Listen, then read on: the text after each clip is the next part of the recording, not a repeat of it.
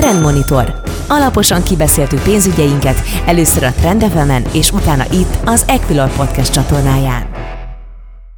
Lassan cammogó medve, vagy erőtől duzzadó bika. A tőzsdék világa mindig változatos. Egy azonban állandó, mi ma reggel is bebikázzuk a napját. A részvénypiaci ralli felelőse Imre Lőrinc. A telefonvonalban pedig itt van velünk Deák Dávid, az Equilor befektetési ZRT üzletkötője. Szia, jó reggelt! Sziasztok, jó reggelt, üdvözlöm a hallgatókat! Hát azt már gyakorlatilag több mint három hete megszokhattuk, hogy a háború éppen aktuális állása, attól függően, hogy milyen heves harci cselekmények dúltak, attól függően, hogy mennyi esély mutatkozik a béketárgyalásokra, ott sikerül-e bármit elérni, vagy legalábbis megnyugtató nyilatkozatokat kiadni a tárgyalásokat követően, szóval ezek befolyásolják a tőzsdei hangulatot, amely leginkább hullámzáshoz hasonlítható, tehát azért egyöntetően nem mondhatjuk azt, hogy folyamatosan esnek a tőzsdék, azt azonban igen, hogy, hogy korrekciók vannak felfelé is, lefelé is folyamatosan. Te is így látod, hogy egy öntetű irányt azért nem vesznek fel a tőzsdék, hanem folyamatosan napról napra váltakoznak tényleg a hírek függvényében? Ez mindenképpen igaz, ugye azt hozzátenném azért, hogy a háború ténye önmagával hozott egy elég nagy sokkot a piacon, mind a részvény, mind a devizapiacon láthattuk, hogy a befektetőket azért igencsak meglepte, hogy ilyen nyílt fegyveres konfliktus tört ki gyakorlatilag európai keleti határán. Bár hozzátenném, hogy a befektetők meglepően jó, jósnak bizonyultak, mert ők árazták ezt, sokáig ti is mindig mondtátok, hogy árazzák a konfliktust. Árazták valamilyen szinten, de talán az eszkaláció, ilyen nagymértékű eszkalációt azért nem áraztak, ezt abból is gondolom, gondoljuk, hogy, hogy azért a, az első hét kereskedési nap elég nagy esés volt a, a tőzsdékkel mindenféle korrekció nélkül, mármint a háború kitörése után gondolok az első hét kereskedési napra, és igazából utána látszott az, hogy talán egy picit megnyugodott a helyzet, és most már igen csak belett árazva ez, a, ez az árfolyamokba is. És utána valóban az történt, amit mondtál, és ez folyik mind a mai napig, hogy a hír, híradások a, a közele, a béke közeledésére, távolodására határozza meg alapvetően mindenfajta piac hangulatát, és én azt gondolom, hogy ez még ki fog tartani néhány hétig, ameddig valamiféle tényleges békét nem tudnak kötni. Itt mennyire beszélhetünk arról, hogy teljesen együtt mozognak a tőzsdék, tehát az amerikai, európai, és ugye itt leválasztva a magyar tőzsdét is, vagy azért vannak differenciák? Vannak differenciák, azért látjuk, hogy az amerikai tőzsde felül teljesítő ebben a szituációban, ami egyébként teljesen érthető is, hiszen gyakorlatilag ez a fegyveres konfliktus az európai gazdaságra sokkal nagyobb hatással van, illetve vélhetően nagyobb hatással is lesz, mint az amerikai gazdaságra. És gyakorlatilag igazából itt jön be az a nagy kérdés, amit, amiben eddig mindenki csak sötétben tapogatózik, hogy amennyiben eljön a tényleges béke lesz valamiféle megegyezés Oroszország és Ukrajna között, akkor a nyugat által felállított szankciók Oroszország ellen, azok hogyan fognak maradni hosszú távon, lesz-e benne valami enyhítés, lesz-e legalább benne valami határidő, vagy, vagy ezekre a kereskedelmi, pénzügyi szankciókra hosszú távon kell számítsunk, amiket gyakorlatilag ma is láthatunk. Ez ugye nagyon fontos, főleg azoknál a cégek esetében, akik jelentős orosz, elsősorban orosz kitettséggel rendelkeznek, náluk nagyon nagy kérdés, hogy mi lesz az ottani operációval a jövőben. És mennyire mondható az, hogy egyes ágazatokat nagyobb mértékben sújt ez a jelenlegi helyzet, vagy éppen azért, mert hát cég specifikus dolgokról, ugye mondjuk orosz vagy ukrán kitettségtől függ a helyzet, ezért mondhatjuk, hogy teljesen szétszort, hogy mely ágazatokban van most nagyobb esés. Én azt gondolom, hogy mind a kettő igaznak bizonyul, amit említettél, hiszen nyilván azoknál a cégeknél, ahol jelentős az orosz kitettség, az önmagában már most egy kockázat. Azonban látjuk azt is, hogy vannak igen olyan iparágak, olyan szektorok, amelyet általánosan érinthet ezek, ezek a szankciók. Itt elsősorban olyan iparágakra kell gondolni, akik nagy energiafelhasználók, ipari termelők, a műtrágyagyárak, akár ha erre gondolunk, hiszen ott azért jelentős függés volt a, az orosz energiahordozók importjától, és hogyha erről sikerülne is középtávon leválni, az valószínűleg egy magasabb beszerzési árat jelentene ezeknél az energiahordozóknál, ami viszont ugye a fogyasztói árakba is meg fog nyilvánulni, ami pedig további inflációt okoz, és azoknál a cégeknél, akik ugye jelentős energiahordozó importőrök voltak, akár néhol akadozhat is a termelés, ami további problémát okozhat mind a gazdaságban, mind az ellátási láncokba, de reméljük igazából, hogy ezt megfelelően át fogja tudni vészelni az európai és a magyar gazdaság is. Nyilván ezzel, ezért azért is mondtam az előbb, hogy nagyon-nagyon nagy kérdés, hogy hosszú távon ezek a szankciók hogyan maradnak velünk nagy energiafelhasználóknak akkor mélyen a zsebükbe kell nyúlniuk, vagy mélyebben, de akik viszont értékesítik az energiát, ők jól járnak, nem feltéve, ha nincsen hatósági árazás például. Hát valószínűleg igen, tehát a kereslettel nem lesz most probléma az energia szolgáltatóknál, ebben egészen biztos vagyok, bár azért azt láthattuk, hogy eddig sem volt, hiszen a koronavírus is hozott egyfajta ilyen sokkot ezen az energiapiacon. Ugye láttuk, hogy az első nagy leállásnál leálltak gyakorlatilag, mivel leállt az ipar, egy nagyon nagy kereslet visszaesést tapasztalhattunk az energiapiacon. Emiatt ugye sok cég akár csődbe is ment, gondolhattunk, azért itthon is volt néhány áramszolgáltató kereskedő, aki problémákkal küzdött, és ezt olvashattuk is a, a híradásokban, és az Európában is több helyen igaz volt. Azonban ugye gyakorlatilag ez a gyors visszapattanás a gazdaságban olyan mértékű keresletet támasztott az energiahordozók felé, ami ugye azt láthattuk is, hogy, hogy mind az elektromos áram, mind a gázár hirtelen drasztikus megugrását eredményezte, ami már önmagában is egy sok volt azokba az iparágakba, akik jelentős energiafelhasználók. Ahogy egy picit egyáltalán láttuk annak a kimenetelét, hogy ez a, ez a dolog rendeződhet, ugye most jött ez a fegyveres konfliktus, ami ugye tovább tetézte ezt a problémát, Úgyhogy valóban azért azt mondhatjuk, hogy, hogy azok a cégek, akik energiát tudnak szolgáltatni lokálisan Európában, azok valószínűleg most teljes kapacitásukat le tudják kötni. Itt az első blogban még két témakört vetnék fel. Az egyik, hogy mi a helyzet a bankszektorral, mert ugye szokták mondani, hogy a gazdasági teljesítmény, hát lakmuszpapírja gyakorlatilag a bankszektor, ugye az ottani szereplőkre két ellentétes hatás hathat. Hogyha csak az OTP-ről beszélünk, akkor mondjuk az orosz-ukrán operáció miatt kockázatok vannak, de általánosságban meg van egy kamat emelési, emelkedési ciklus, ami meg jót szokott tenni ugye a bankoknak. Hát igen, ugye viszont azért ezt hozzá kell tenni, hogy ö, gyakorlatilag a fegyveres konfliktus kirobbanása előtt árazhattuk azt, hogy azért a nem túl távoli jövőben az Európai Központi Bank is kamatot emelhet.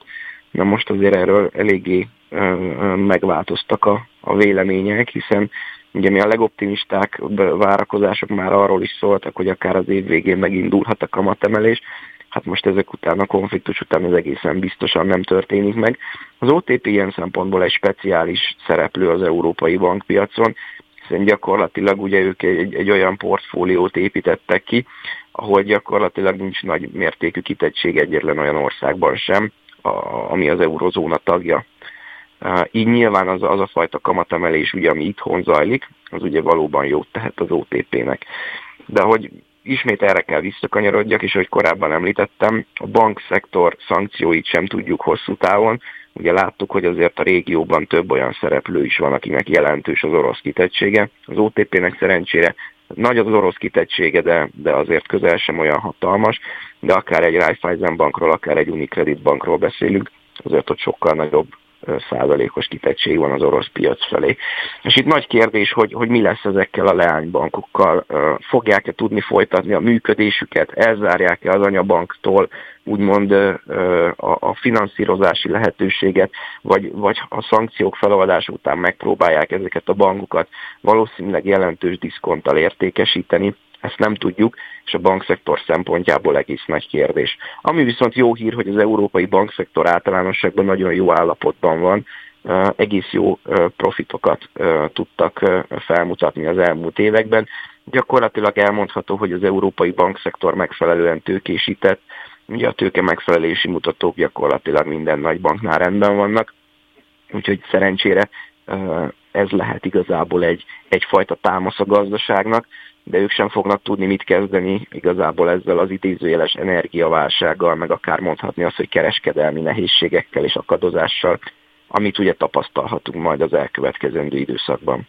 A másik témakör a híreket követően le, lezajló beszélgetésünkre marad, az orosz cégekről is szeretnénk majd érdeklődni, hiszen ők tényleg a földbe álltak, de hát nehéz elképzelni azt, hogy például a Gazprom azért egy kikerülhető szereplő legyen itt a következő években, illetve beszélünk majd a Magyar Nemzeti Bank holnapi kamat döntüléséről is.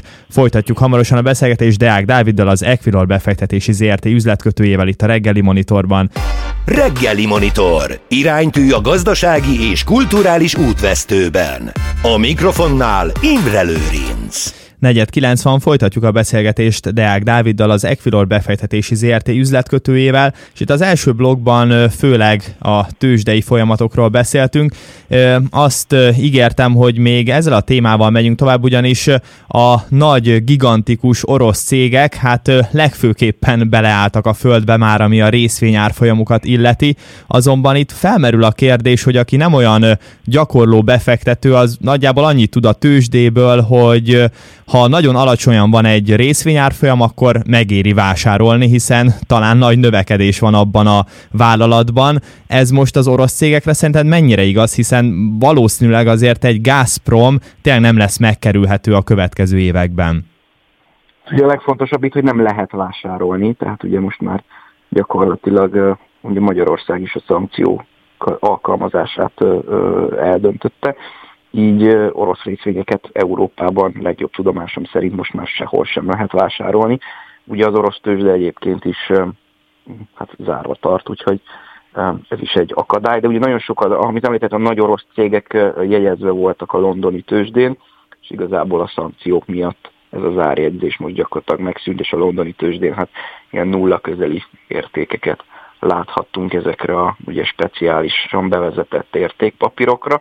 De amit mondtál, valóban hát lesznek azért olyan cégek, akik túl fogják élni, sőt, hát valószínűleg mindegyik uh, uh, nagy orosz cég itt, akire gondolunk, akár egy Sberbankra, uh, akár egy Gazpromra, vagy Lukoira, ők valószínűleg azért tovább fognak tudni működni, sőt a Gazprom az megkerülhetetlen szereplő a mai napig is, ami igazából nagy segítség, most egyelőre azt mondom, hogy nem csak az orosz, de az európai gazdaságra is, hiszen a Gazpromnak maradt egyedül értelmezhető devizabevétele az orosz gazdaságban, és ugye itt múlt héten nagy szó volt erről, hogy ennek segítségével tudta az orosz állam a lejáró devizaadóságait, illetve időszakos devizaadóságait törleszteni, ami egy kötvényből adódott, és így nem elkerült, elkerülendő lett az orosz államcsőd is.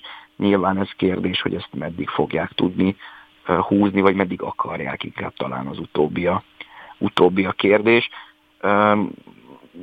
Most ez nagyon, azért mondom itt is, hogy a szankciók azok hogy maradnak életbe, kivásárolhat majd azt, hogy lesznek-e feloldások, a európai szereplők vehetnek-e majd, vagy tudnak-e igazából orosz érték. Összességében te egyébként mire tippelsz? Ez tényleg a tip kategóriája, de hogyha véget ér a háború, mondjuk tételezünk fel egy nagyon pozitív, optimista szenáriót, most Izraelben találkozik majd Zelenszky és Putyin, megállapodnak, mondjuk áprilisban véget ér a háború, ez tényleg egy nagyon-nagyon jó forgatókönyv lenne, akkor meddig maradhatnak érvényben a szankciók, meddig lehet egyáltalán fenntartani ezeket? Valamilyen szintű szankciók biztosan fennmaradnak. Ebben eb, egészen biztos vagyok. Ugye 14-es krími megszállás után is voltak szankciók, amik folyamatosan életben is voltak. Én azt gondolom, hogy ha lesz itt nagyon hamar, nagyon gyorsan béke, akkor is lesz egy komoly szankciós csomag Oroszország ellen. Azért mondtam, hogy az a kérdés, hogy mekkora. Hiszen azért azt láthattuk, hogy ezek a szankciók, meg látjuk is most már olyan nagyon szigorúak és erősek, ami a helyi nyugati európai szereplőket is azért jelentősen bántja. Hogy ezek a szankciók próbálnak-e közeledni afelé, hogy, hogy, hogy egy kicsit a, a nyugati cégeknek ez könnyebb legyen, vagy sem, ez lesz igazából a nagy kérdés, ugyanis most láthattuk, hogy én azt gondolom, hogy az Európai Unió és a összességében a nyugati gazdaságok álláspontja az volt, hogy szankció mindenáron, még akkor is, hogyha, hogyha nekünk ez fáj. Hát most nagyon érdekes ez, hogy elvileg több Európai Uniós tagállam fontolgatja, hogy a kőolajra, orosz kőolajra szankciókat vetnek ki. Azért Németország, meg mondjuk Magyarország is ellen érdekelt. Hát Németország hangja pedig igencsak hangsúlyos. De hogy látod, lehetséges egy Európai Uniós szintű orosz olajembargó? Én azt gondolom, hogy elindulhat egy folyamat, és az évtized végére megoldható egyébként, hogy teljesen orosz energiahordozó függetlenedés legyen az európai. Megoldható lenne elméletben, ugye inkább ezt mondom, de ez rengeteg költség és áremelkedés is. Nyilván egy magyar gazdaságban ez nem tudom, hogy mennyire elképzelhető. Itt azért jelentős kitettség van az orosz gáz felé és egyenlőre nagyon hajlandóságot sem látni, hogy, hogy ilyen irányba menne el igazából a közbeszéd. Emiatt sem ezek igazából elméleti lehetőségek. Ebben nem látszik egyébként Európa egységes álláspontja pontosan azért, amit mondtál, hogy nagyon sokan nagyon nagy kitettséggel rendelkeznek Oroszország felé. Nyilván akiknek kicsi a kitettségük, azok könnyen fogják tudni azt a kis részt helyettesíteni, és még ha ez egy picit drágább is, akkor sem lesz az összes energia mixükbe olyan nagy felborulás. Térjünk át Magyarországra, ugyanis a háború egyik leglátványosabb folyamánya, hogy a forint nagyot gyengült, ugye a 400-as szintet is megütötte az euróval szemben, azért innen szépen visszakorrigált a hazai fizetőeszköz, de összességében a forintot abszolút mértékben a háború alakulása mozgatja, úgyhogy gondolom jósolni is ennek megfelelően lehet. Így van. Gyakorlatilag láttuk azt, hogy feltörekvő piaci devizának kezelik továbbra is a forintot. A régióban ugye hát a lengyel zlotyival szinte ugyanolyan mozgást mutatnak, mutattak az egész ö, ö, háborús folyamatban. Látjuk igazából azt, ami normális piacon is történik, hogy a cseh korona továbbra is jelentősen felül teljesíti a régiót. Ez köszönhető egyébként egy megfontoltabb jegybanki kamatpolitikának, illetve a sokkal nagyobb devizatartaléknak, aminek egy részét fel is használják az árfolyam stabilizálására. Én azt gondolom, hogy amit mondtál, ez igaz is marad, ameddig nagy ö, megnyugvás nem lesz, addig, addig valószínűleg a háborús hírek mozgathatják a forintot is. Már csak azért is, mert azért azt láttuk, hogy az MNB egy picit óvatos volt talán a kamat politikájával is végig. Nem volt igazából olyan nagy emelés a, a háború kitörése óta, ami az, amire az gondolhatna a piac, hogy most ez mindenképpen arra irányul, hogy a forintot erősen tartsák. Nyilván holnap van egy kamat döntő ülés, ez, ezt, ezt tovább vihetik ezt a gondolatmenetet, most megléphetnek akár egy nagyobbat, bár talán most pont nyugodt a piac, nem lenne annyira nagyon nagy szükség rá, mint lett volna, vagy volt egyébként a, az előző kamat döntés esetén. Uh, úgyhogy én azt gondolom, hogy ami az MNB-nek még egy nagy kérdés, hogy, hogy most milyen inflációs meg növekedési pályát fog jósolni. De az MNB-nek jó ez a 370 környéki euró? Nem tudom, be, beugratos vagy furcsa kérdés, de hát, hogy ugye, ugye nem kellene ennél is erősebb forintot létrehozni valahogy? Lehet-e igazából az a kérdés. Tehát az első hetekben én teljesen egyetértettem a magyar a Nemzeti Bank döntésével és kommunikációjával, és azt is gondolom, hogy a régióban ők voltak ebbe a legmegfontoltabbak, hiszen azt láthattuk az árfolyam mozgásokból is, hogy a csehek is, a lengyelek is próbálták az inter, intervenciókkal egy picit segíteni, nem sikertelenül, égették gyakorlatilag a devizatartalékukat, nyilván nem túl nagy mértékben, tehát statisztikai hiba mértékben, de feleslegesen, mert, mert, volt egy jelentős tőke kivonása a régióból. Ugye láttuk, hogy esik a részvénypiac, emelkedtek egy picit a hozamok is, és ugye gyengült a forint, ami azt jelentette, hogy egyszerűen eltűnik a, a régióból a, a, a tőke, és átmegy gyakorlatilag kockázatmentesebb devizákba, euróba, dollárba. Ennek hatására gyengül a forint. Na most itt igazából intervenciót alkalmazni nem nagyon szerencsés, hiszen ezek, ez a, aki, aki eladja a részvényét és átváltja, az így is úgy átváltja. Ez csak nekik, nekik segít, hogyha ha egy megfelelő bárfolyamot biztosít a Nemzeti Bank. A kérdés a most igazából a mostani kiinduló pontból jogos szerintem, amit mondtál, hogy tudunk-e innen egy jelentősen erősebb forintot látni a következő hónapokban, ami nagyon indokol lenne az infláció megfékezésének érdekében. Nyilván azt látjuk, hogy ez már olyan magas a, a magyar kamat, ami, ami mondhatni, hogy önmagában majd fogja segíteni az infláció visszaszorulását, hiszen ezeknél a hozam szinteknél már elgondolkodnak a beruházók is, hogy megéri uh, ilyen finanszírozás mellett a beruházásokat uh, elindítani, főleg ha ugye látjuk, hogy a kamatemelés az folytatódni fog, ez a tényező csak hatványozódhat. Hogy milyen más eszközökkel tudunk hatni a forintra, ez egy nagyon jó kérdés. Um, erre is kíváncsi vagyok. Ez következő hónapokban megmondom őszintén. És egyébként az inflációt illetően milyen friss prognózis tehet közzé az MNB?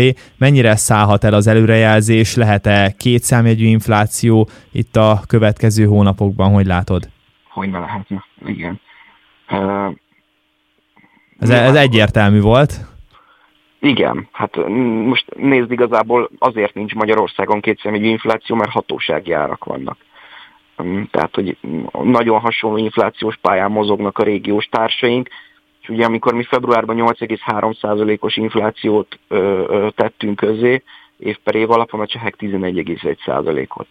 Na most ennek ugye a jelentős különbségnek gyakorlatilag a legnagyobb ö, okozója a hatósági árak, főleg az energiában.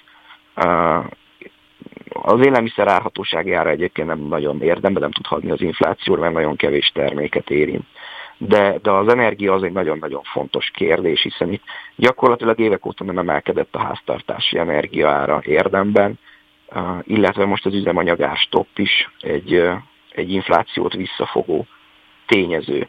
Na most, ha valamilyen úton, módon ezt elengedik, vagy, vagy akár csak a a szubvenció nagyságát mérsékelik, akkor azért nagyon közel lehetünk itt a két személyű inflációhoz, hiszen lennénk is, hogyha nem lennének hatósági árak. Ez egy nagy kérdés lesz egyébként a következő időszakban, hiszen ez most a költségvetésünk egyik legnagyobb terhe a rezsicsökkentés meg a hatósági árak. Hogy, hogy ez mennyire fog velünk maradni, az nagy kérdés, hogyha meg nem marad annyira velünk, akkor, akkor azért itt erősen esélyes a kétszemélyű infláció is. Bár azt hozzá kell tenni még, még egy gondolatba, hogy azért a tavalyi inflációs adatokat megfigyelve azért áprilisban van egy mérséklődés, hiszen a január-február-márciusi adatok 2021-ben nagyon alacsony inflációt mutattak, és áprilistól kezdett el ez az egész inflációs pálya emelkedni. Nyilván a bázis hatás talán segíthet minket valamennyiben. Nagyon szépen köszönöm a beszélgetést. Az elmúlt egy órában Deák Dávid, az Equilor befektetési ZRT üzletkötője volt a vendégünk. Szép napot, Dávid, szia! Szép napot, sziasztok! Trendmonitor. Alaposan kibeszéltük pénzügyeinket, először a Trend és utána itt, az Equilor podcast csatornáján. A műsorban elhangzott információk marketing közleménynek minősülnek, és nem a befektetési elemzés függetlenségének előmozdítását célozza. Az elhangzottak tájékoztató jelleggel bírnak, a megszólalók adott időpontban fennálló véleményét tükrözik, nem minősül bármely pénzügyi eszköz jegyzésére, vásárlására vagy eladására történő felhívásnak, befektetési tanácsadásának, továbbá befektetési döntések alapjául sem szolgálhat. Az elhangzottak nem tekinthetők szerződéskötésre vagy kötelezettségvállalásra történő ösztönzésként, azok kizárólag saját felelősségre használhatóak fel. Részletes tájékoztatóért keresse fel honlapunkat www.ekilör.hu